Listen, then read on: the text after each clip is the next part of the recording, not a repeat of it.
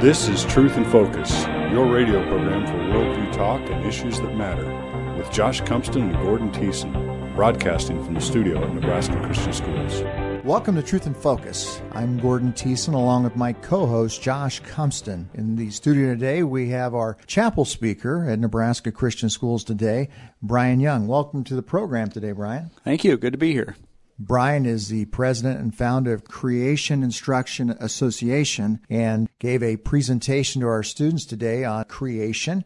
Brian, you do a lot of speaking around the United States. Maybe you could let our listener know some of the places you've been recently and the type of presentations that you've been giving? Well, I've been on the road quite a bit here the last few months, just speaking on general ideas of creation and worldview, talking about the Bible and how it is not at odds with science, and that actually evolution is, is an inconsistent belief, whereas when we stand on the scriptures, it is a, a consistent belief that what we believe about the Bible fits with what we see in the world all around us, whereas an evolutionist, what they believe about evolution is inconsistent with what we see going on around us and, and, the way they behave. As an example, we might say, why do we have hospitals today? If uh, survival of the fittest is what we're going for, we should let the weaker ones die out. That type of thing. So we've just been going to throughout many different states and speaking on those topics. Tell our listeners how they can get a hold of your MP3s, your videotapes, and where you're located. Yeah, our uh, ministry, Creation Instruction is creationinstruction.org for the website, and you can email us at uh, creationinstruction at gmail.com. And as far as a location, we are located here in uh, south central Nebraska, just outside of uh, Hastings, between Hastings and Kearney, actually. Brian, so much of what not only society as a whole, but but students specifically are inundated with uh, evolution and how that is the only possible way that things could have happened and that we could have arrived where we are today. What are some things, I guess, that, that you would really like to stress to people about what the Bible does say and what evidence is there that's just so blatant that it's hard to miss when it comes to the creation of the world? Well, yeah, like you said, we're only hearing one side of the issue, and when that happens, we get brainwashed. And I, I, think that we've been brainwashed in so many different areas, not just in the creation area. To give you an example, we can say dinosaurs. We believe that dinosaurs, uh, according to the world, we've been taught that they lived millions of years ago. They never lived with man. Yet we see evidence from archaeology and history, even the fossil record that show that dinosaurs did indeed live with man. There's so much so I could give an hour presentation of that kind of thing alone, showing you evidence of man and dinosaurs together. Brian, why is the creation story so important to Christianity? Well, I think as, as Ken Ham's books, Already Gone and Already Compromised, are showing, statistically, we see that many people are leaving the church today, and the reason that is, is because they think that the Bible is inaccurate. It's not true. And eventually they come to the realization that if it's not true in Genesis, then it must not be true in Matthew, Mark, Luke, or John. But nothing could be further from the truth. But I think this is why Satan has attacked the creation worldview so much, is because he knows that this way he can attack the gospel. And the bottom line is, is, is Genesis is the very foundation for the cross. Without Genesis, the cross is without meaning and purpose. Bottom line, is we see that Genesis tells us that Adam and Eve sinned, and because of that sin, death came into the world. And that death was a curse. Well, Jesus took that curse upon himself so that we might live. The ground was uh, cursed with thorns, and as a result, he wears a crown of thorns for us. He says that because of sin, you're going to have to work the ground by the sweat of your brow, so he comes and he sweats blood for us.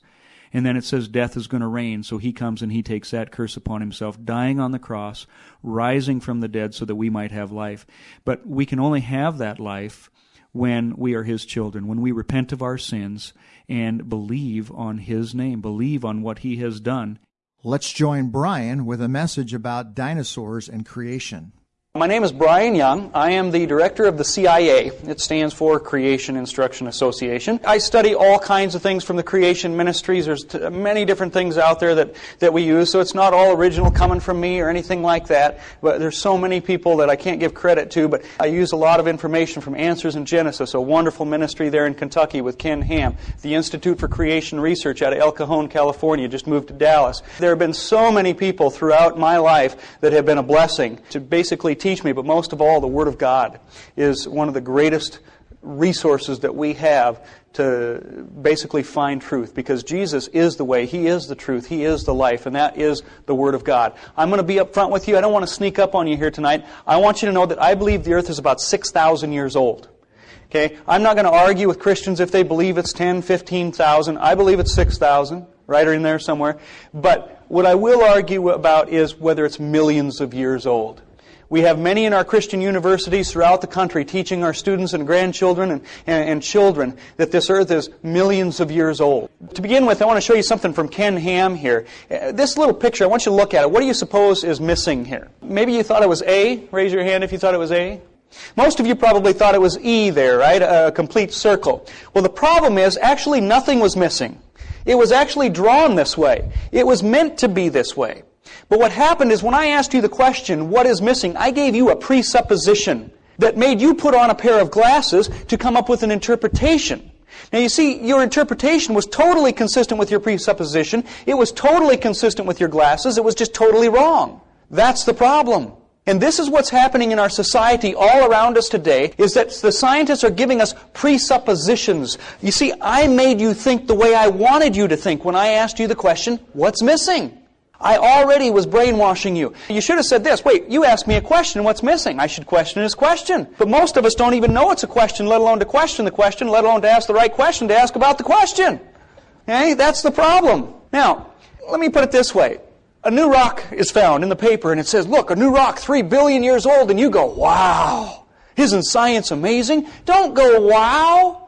You see, what questions were asked to get that interpretation is what you need to be asking. Because if you don't know the questions that were asked, how do you know what questions to ask to question their question to see if they're asking the right questions? And the more we study, the more we see we need to ask some questions. I gave you a practical example here of what they're doing all the time in science. For example, missing links. What do they find? Nothing. Hence the word missing, right?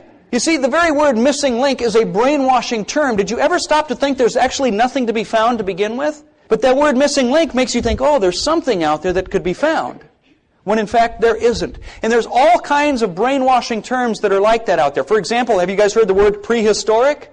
It doesn't exist. You see, that word means before history. When was before history? My Bible records history from the very beginning of time. And so prehistoric isn't even a word that should be, all old dictionaries didn't even have it in there. That has been a term that has been invented that is a brainwashing term to make us think the way they want us to think with that presupposition that has been added.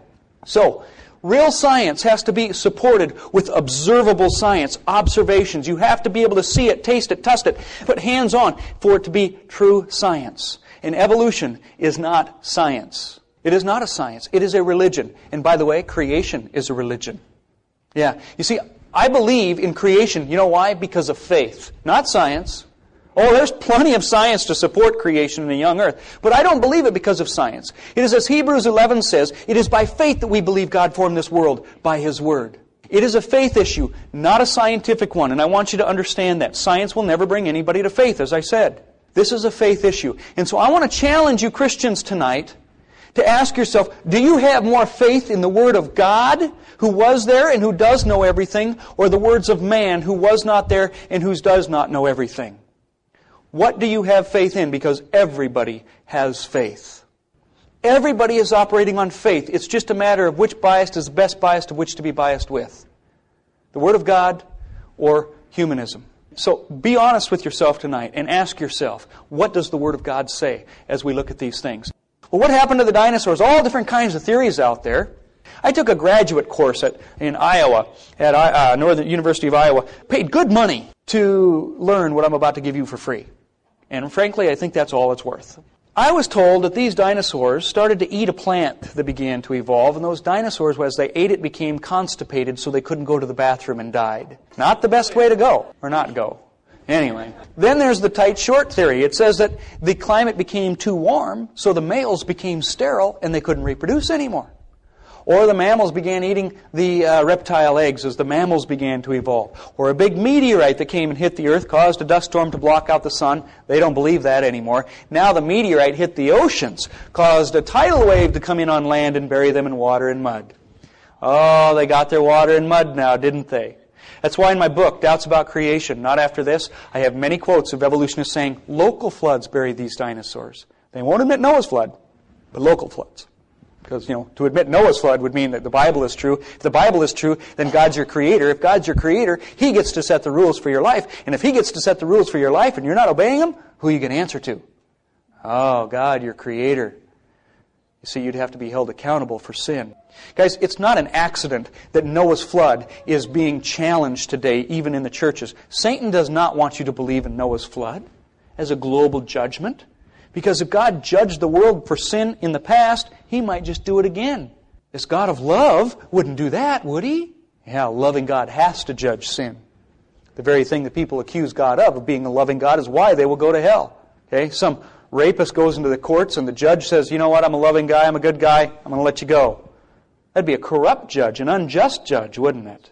You see, the very fact that God is a loving judge means he has to punish sin. Some say that these dinosaurs didn't have enough food to eat. Others say they had too much food to eat. Still others say they had the wrong kind of food to eat. Gave them some bad gas, those hot lunches at school probably. And still others say that dinosaurs didn't go extinct. They turned into birds. Really? This is the number one theory today, guys. You will not go into a museum that isn't teaching you this. today. I was just speaking up in Montana here last month, and we went to the Museum of the Rockies, which is basically Jack Horner's museum. He was the one that they modeled the movie Jurassic Park after. And you can go through this museum and you see all these dinosaurs with feathers all over them. Guys, there's no evidence of this. No, there's not one shred of evidence. Well, what's this? Well, I took this picture here in the Chicago Museum of Natural History, Archaeopteryx. Found this fossil taxidermied it up. You'd think they found this thing dead on the interstate somewhere. But you see, it had teeth in its beak. Big deal. We have birds in the fossil record that have teeth in their beaks. Lots of them, just not alive today. It also had claws on its wings. Big deal. You know what? So does an ostrich today. A hoatzin, even a chicken has a type of claw on its wings. Most evolutionists say that this is nothing but a perching bird, but you'd never know that from our museums, PBS or National Geographic.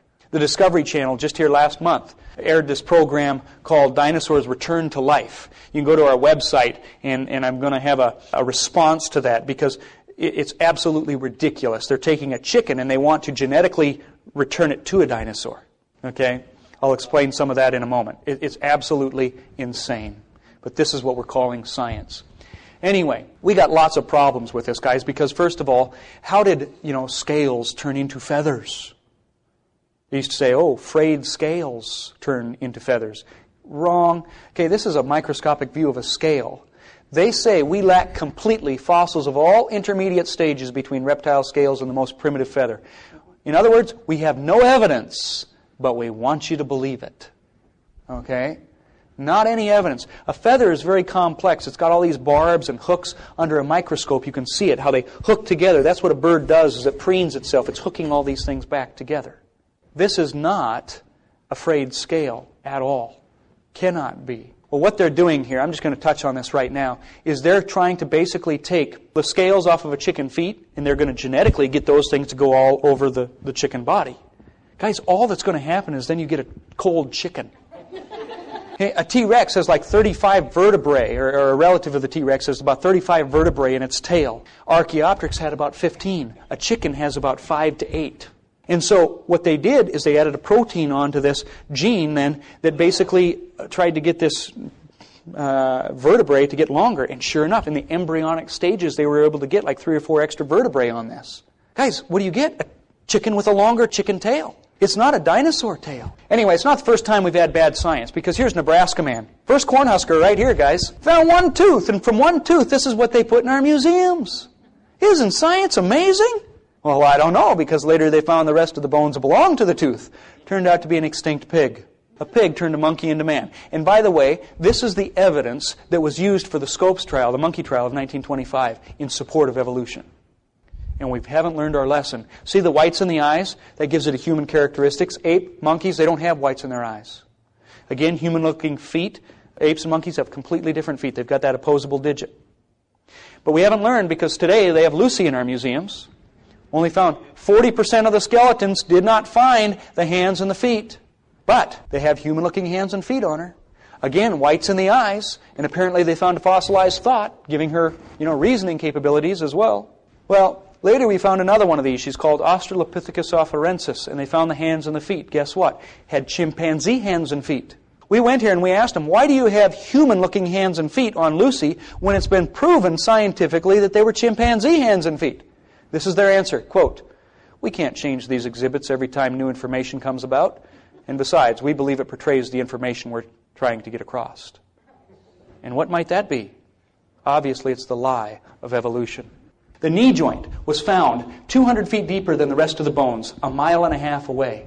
Yeah, and this is what we're calling science today. Okay, Lucy is nothing but a chimpanzee, and many of the evolutionists even admit this. Even the most famous evolutionary anthropologists, the Leakeys, say it's nothing but a chimpanzee. But you'd never know that from our museums today at all. Okay? We do not see evolution happening today, do we? We don't see animals turning into people. We see people behaving like animals because of evolution. Well, here's what Gary Larson thought happened to those dinosaurs. He thought maybe they were smoking eh, in the far side. Now we can chuckle at this, but maybe there is some truth to this because see, some of these larger dinosaurs like Seismosaurus, T-Rex and others, they have these very large bodies but small rib cages. Now, if you have a small rib cage, that means you have a small heart and a small lung. They also had a nostril the size of a horse. So if you have a small nostril and a small lung, look, a new theory. Lack of oxygen killed the dinosaurs, not an asteroid. Lack of oxygen. But you know something? If we had more oxygen, more air pressure in a more recent past, they wouldn't have to be sucking on oxygen tanks, would they? No, they'd be able to live easily in our environment solves other problems as well. The pterodactyls and pteranodons had a wingspan of an F-4 Phantom jet. The legs suggest they barely could walk, let alone run the great speeds they'd have to to get up into the air. Twice the atmospheric pressure, more recent past would allow this thing to fly in a slight breeze. Problem solved.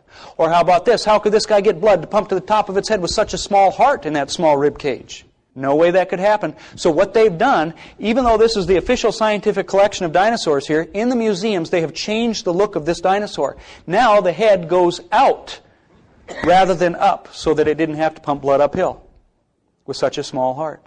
But we already had the problem solved. Now, they still have a problem though with Brachiosaur. Its body structure will not allow its head to go out or else it would tip over. So they'll put him up in, in the museums in pictures up over his rib cage in water near a swamp or something like that. But we already had the problem solved. Now, some of you may say, well, how does a giraffe do it today? It's got a big neck. Well, it's pretty simple. You see, a giraffe has a big rib cage for the size of its body. A bull giraffe can have a heart two and a half feet long. So you got this huge giraffe going boom, boom to pump blood up to the top of its head. Now, can I show you a miracle tonight? All right, this is a miracle. Here's this huge heart going ba boom, ba boom, ba boom to pump blood uphill, and now he gets thirsty and he bends over. Gravity kicks in, and that heart goes ba boom. He got ah and blow its brains right out of its head. By all scientific reason, the giraffe should blow its brains out every time it gets a drink of water, but it doesn't. Why? Because God made this animal the way it was supposed to be made right there at the beginning. You see, there are valves in that neck that when he bends over, they close, and it no longer pumps blood to its head. There's something called the wonder net. It's a sponge-like thing at the base of the brain that already has blood in it. Now, how in the world did that evolve? Slowly over millions of years, that wonder net hadn't formed? Or those valves weren't there yet and that giraffe got thirsty? You know, bam! Oh, guys, don't drink the water. Oh, that is not going to work for evolution. It has to be created fully functional, fully formed, right away. Let me ask you this. When did God make T-Rex? Now, how many of you, just by a show of hands, I'm expecting a lot more here in this audience, how many of you, by a show of hands, think you could answer that question? Well, not too many here, less than I thought. You see, guys, here's the reason why. Because we don't think biblically anymore. We don't read our Bibles so that we don't know our Bibles. And so when the, the questions that are out there, we don't know how to find the answers in the Bible. We don't think biblically anymore. We need to train ourselves and our children to think biblically. Let me see if I can help you out. Is T-Rex a land animal? Sure is. Did God make all land animals on the sixth day of creation like the Bible says? He sure did. So I guess T-Rex was made on the sixth day of creation. It's that simple. about 6,000 years ago. It's not difficult, but we don't think biblically. But in our textbooks, they're brainwashing our kids and they'll give you questions like this. Do you think humans are still evolving? That's a terrible question. That's like me saying, hey, Tim, have you stopped taking illegal drugs yet? And what Tim's going to say? He says, yes, it means I used to take illegal drugs. No means I'm taking drugs. Do you think humans are still evolving? Yes means they are. No means they once were. This doesn't teach your children how to think. It tells them what to think. And there are so many subtle questions like that in our textbooks that are subtly brainwashing our children. How about this then? Are dinosaurs in the Bible? Well, if we think biblically, yes or no. You're both right. You see, the word dinosaur is not in the Bible for the same reason the word email is not there. That word did not exist when the Bible was translated into the English language in the year 1600. We didn't even find the first dinosaur bones till 1830, didn't know what to call them until 1841 when the word dinosaur was invented. So no wonder the word dinosaur is not in the Bible. Same reason email or Chevrolet is not there. But you do find them under their real names. For example, Job 40, starting at verse 15, going to the very end of the chapter, you have this amazing creature called Behemoth, which God made millions of years before thee. Oh, no, it doesn't say that, does it? Which God made along with thee. And it says that he feeds on grass like an ox. He has power in the muscles of his belly. His bones are like tubes of bronze, limbs like rods of iron. Okay, that, that tail like a cedar tree. What in the world could this be? Well, I'm thankful for those footnotes that we have at the bottom of the Bible because it tells us what this thing is. In those footnotes at the bottom, it says that behemoth is possibly an elephant or a hippopotamus. I would love to meet the man that wrote that footnote because I've got one question for him. You ever seen the tail of an elephant? It's not a cedar tree. Okay, it's more like a toothpick. This does not fit. No. And the hippopotamus? Oh, that sure took care of the problem. Yeah, you should have seen him at the zoo when I was taking that picture. They're all grabbing their kids. Get away from that man. Now, you see, this does not have a tail like a cedar tree. With this kind of reasoning, it had a big belly, didn't it? Tail like a cedar tree. Some say, okay, it's got to be an alligator. Well, they don't eat grass like an ox. The only animal that fits, and it doesn't just kind of fit, it fits perfect in every detail, is the dinosaur. Every detail. Now, the second dinosaur in the Bible is my favorite one of all. Job 41. The entire chapter has this amazing creature here called Leviathan. And it says the doors of his mouth are ringed about with fearsome teeth. His back has rows of shields that are tightly sealed together. Each is so close to the next that not even air can pass between them. Fire streams from his mouth. Sparks of fire shoot out. Smoke pours from his nostrils as from a boiling pot over a fire. His chest is as hard as a rock, so that the sword that reaches him has no effect, nor does a spear or a dart or a javelin. Iron he treats like straw, bronze like rotten wood. He goes in the water and out of the water, leaves a huge wake behind him when he goes in the water. What could this be? First of all, guys, look at me. Do you honestly think that there was an animal out there that if it was threatened, it'd go, oh, and blow fire like that? You know what? I have a motto for my life. It goes something like this. If the Bible says it, I believe it. Yeah. If the Bible says it, I believe it. And if the Bible says this thing was blowing fire, I believe it. But not only that, but did you know that still alive today we have this amazing creature here called the bombardier beetle? And the bombardier beetle can shoot out its back end a noxious gas at over 212 degrees Fahrenheit. Never misses its target. I know some of you think you can do that too, but it's a different process. Okay? It's got chemicals and enzymes that are stored in separate storage chambers It mixes them together in this combustion tube, and when it meets the oxygen in the air, poof, it goes off. How could that evolve? How could something like this come about by chance, piece by piece? What if those chemicals hadn't been mixed right? What if the combustion tube hadn't formed and that poor beetle goes, huh, I wonder what happens when I do this? Hmm, I can tell you what's going to happen. Evolution's got to start all over. This cannot happen. This is incredible design and it has to be fully formed, fully functional right away in order to survive. It also has 500 pulses in a second. It goes up, boom, boom, 500 times in a second in slow motion. To you, it sounds like a pop going off. I have a DVD out on the table called Amazing Animals. that will, will go over the uh, actual video footage of this where you can see this thing going off. How in the world? If it didn't do that in little bursts, it would go shoot across the room like a rocket. Here's a frog about to eat one of these bombardier beetles. He gets sprayed and runs away with his tongue hanging from his mouth. No longer likes that hot Mexican food anymore. No, this is design. How about this? How does this fit with the, the dinosaurs and the fossil record? We see we have bones like Parasaurolophus here, who have these bony structures on the back of their heads, and in many cases, they're hollow. What if they stored chemicals like the bombardier beetle in these storage chambers that are there? They could mix those chemicals together in a combustion tube right there that does a U turn at the top, right out its nostril, and poof, you'd have fire.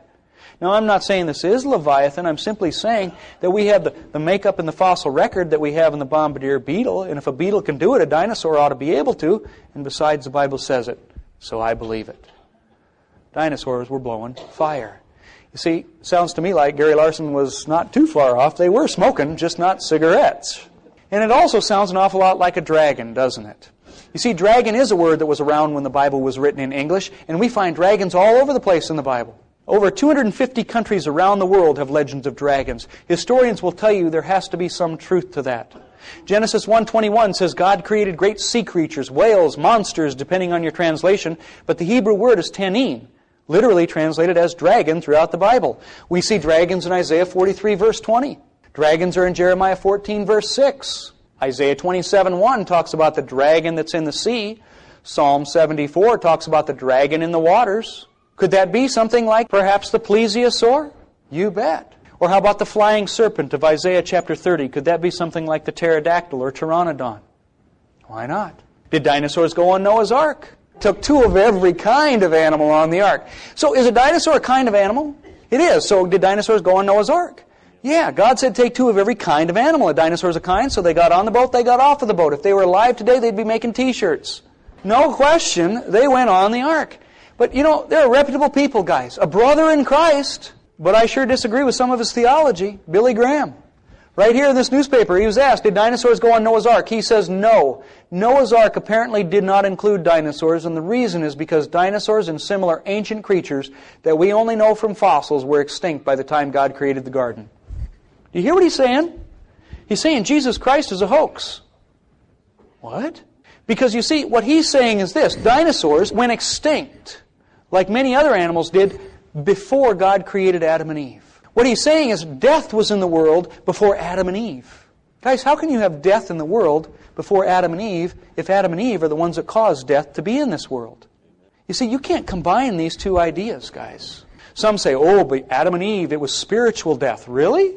In 1 Corinthians 15, it says, By one man, Adam, spiritual death came into the world. Apparently, it just says death. By one man, death came into the world. We'll say, okay, fine, spiritual death. By one man, spiritual death came into the world. And so, by one man, Jesus Christ, came the spiritual resurrection of the dead. You see, you believe in a spiritual death, you can only believe in a spiritual resurrection. That's what the Sadducees believed. They did not believe in the physical resurrection of the dead. That's why they were so sad, you see. Okay? So, Jesus, obviously, in 1 Corinthians 15, is making a comparison to a physical death to a physical resurrection. And besides, to dust you are, to dust you shall return sounds pretty physical to me. This was a physical death. You cannot have death in the world, animals and things like that dying before Adam and Eve. That's what it means. Why does this mean Jesus is a hoax? Well, because if death has no meaning, which is what this means, then why did Jesus die on the cross? He could have stayed up in heaven and said, Thou art forgiven. But he couldn't. He had to come and die because his death had meaning and purpose. You see, death was the curse of sin, and even more so the cure for it. For the wages of sin is death, but the gift of God is eternal life through Christ Jesus our Lord, through his death and conquering that death. Death has meaning and purpose. Evolution in millions of years says, no, it doesn't. And if it doesn't, then Christianity has no meaning and purpose either.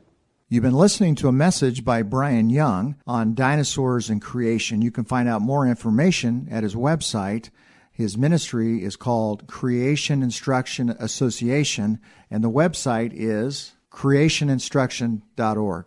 Well, this wraps up the program today. You've been listening to Truth in Focus. For my co host, Josh Cumpston, this is Gordon Thiessen. Thanks for joining us as we encourage, engage, and equip Christians in today's culture war while bringing the truth in focus.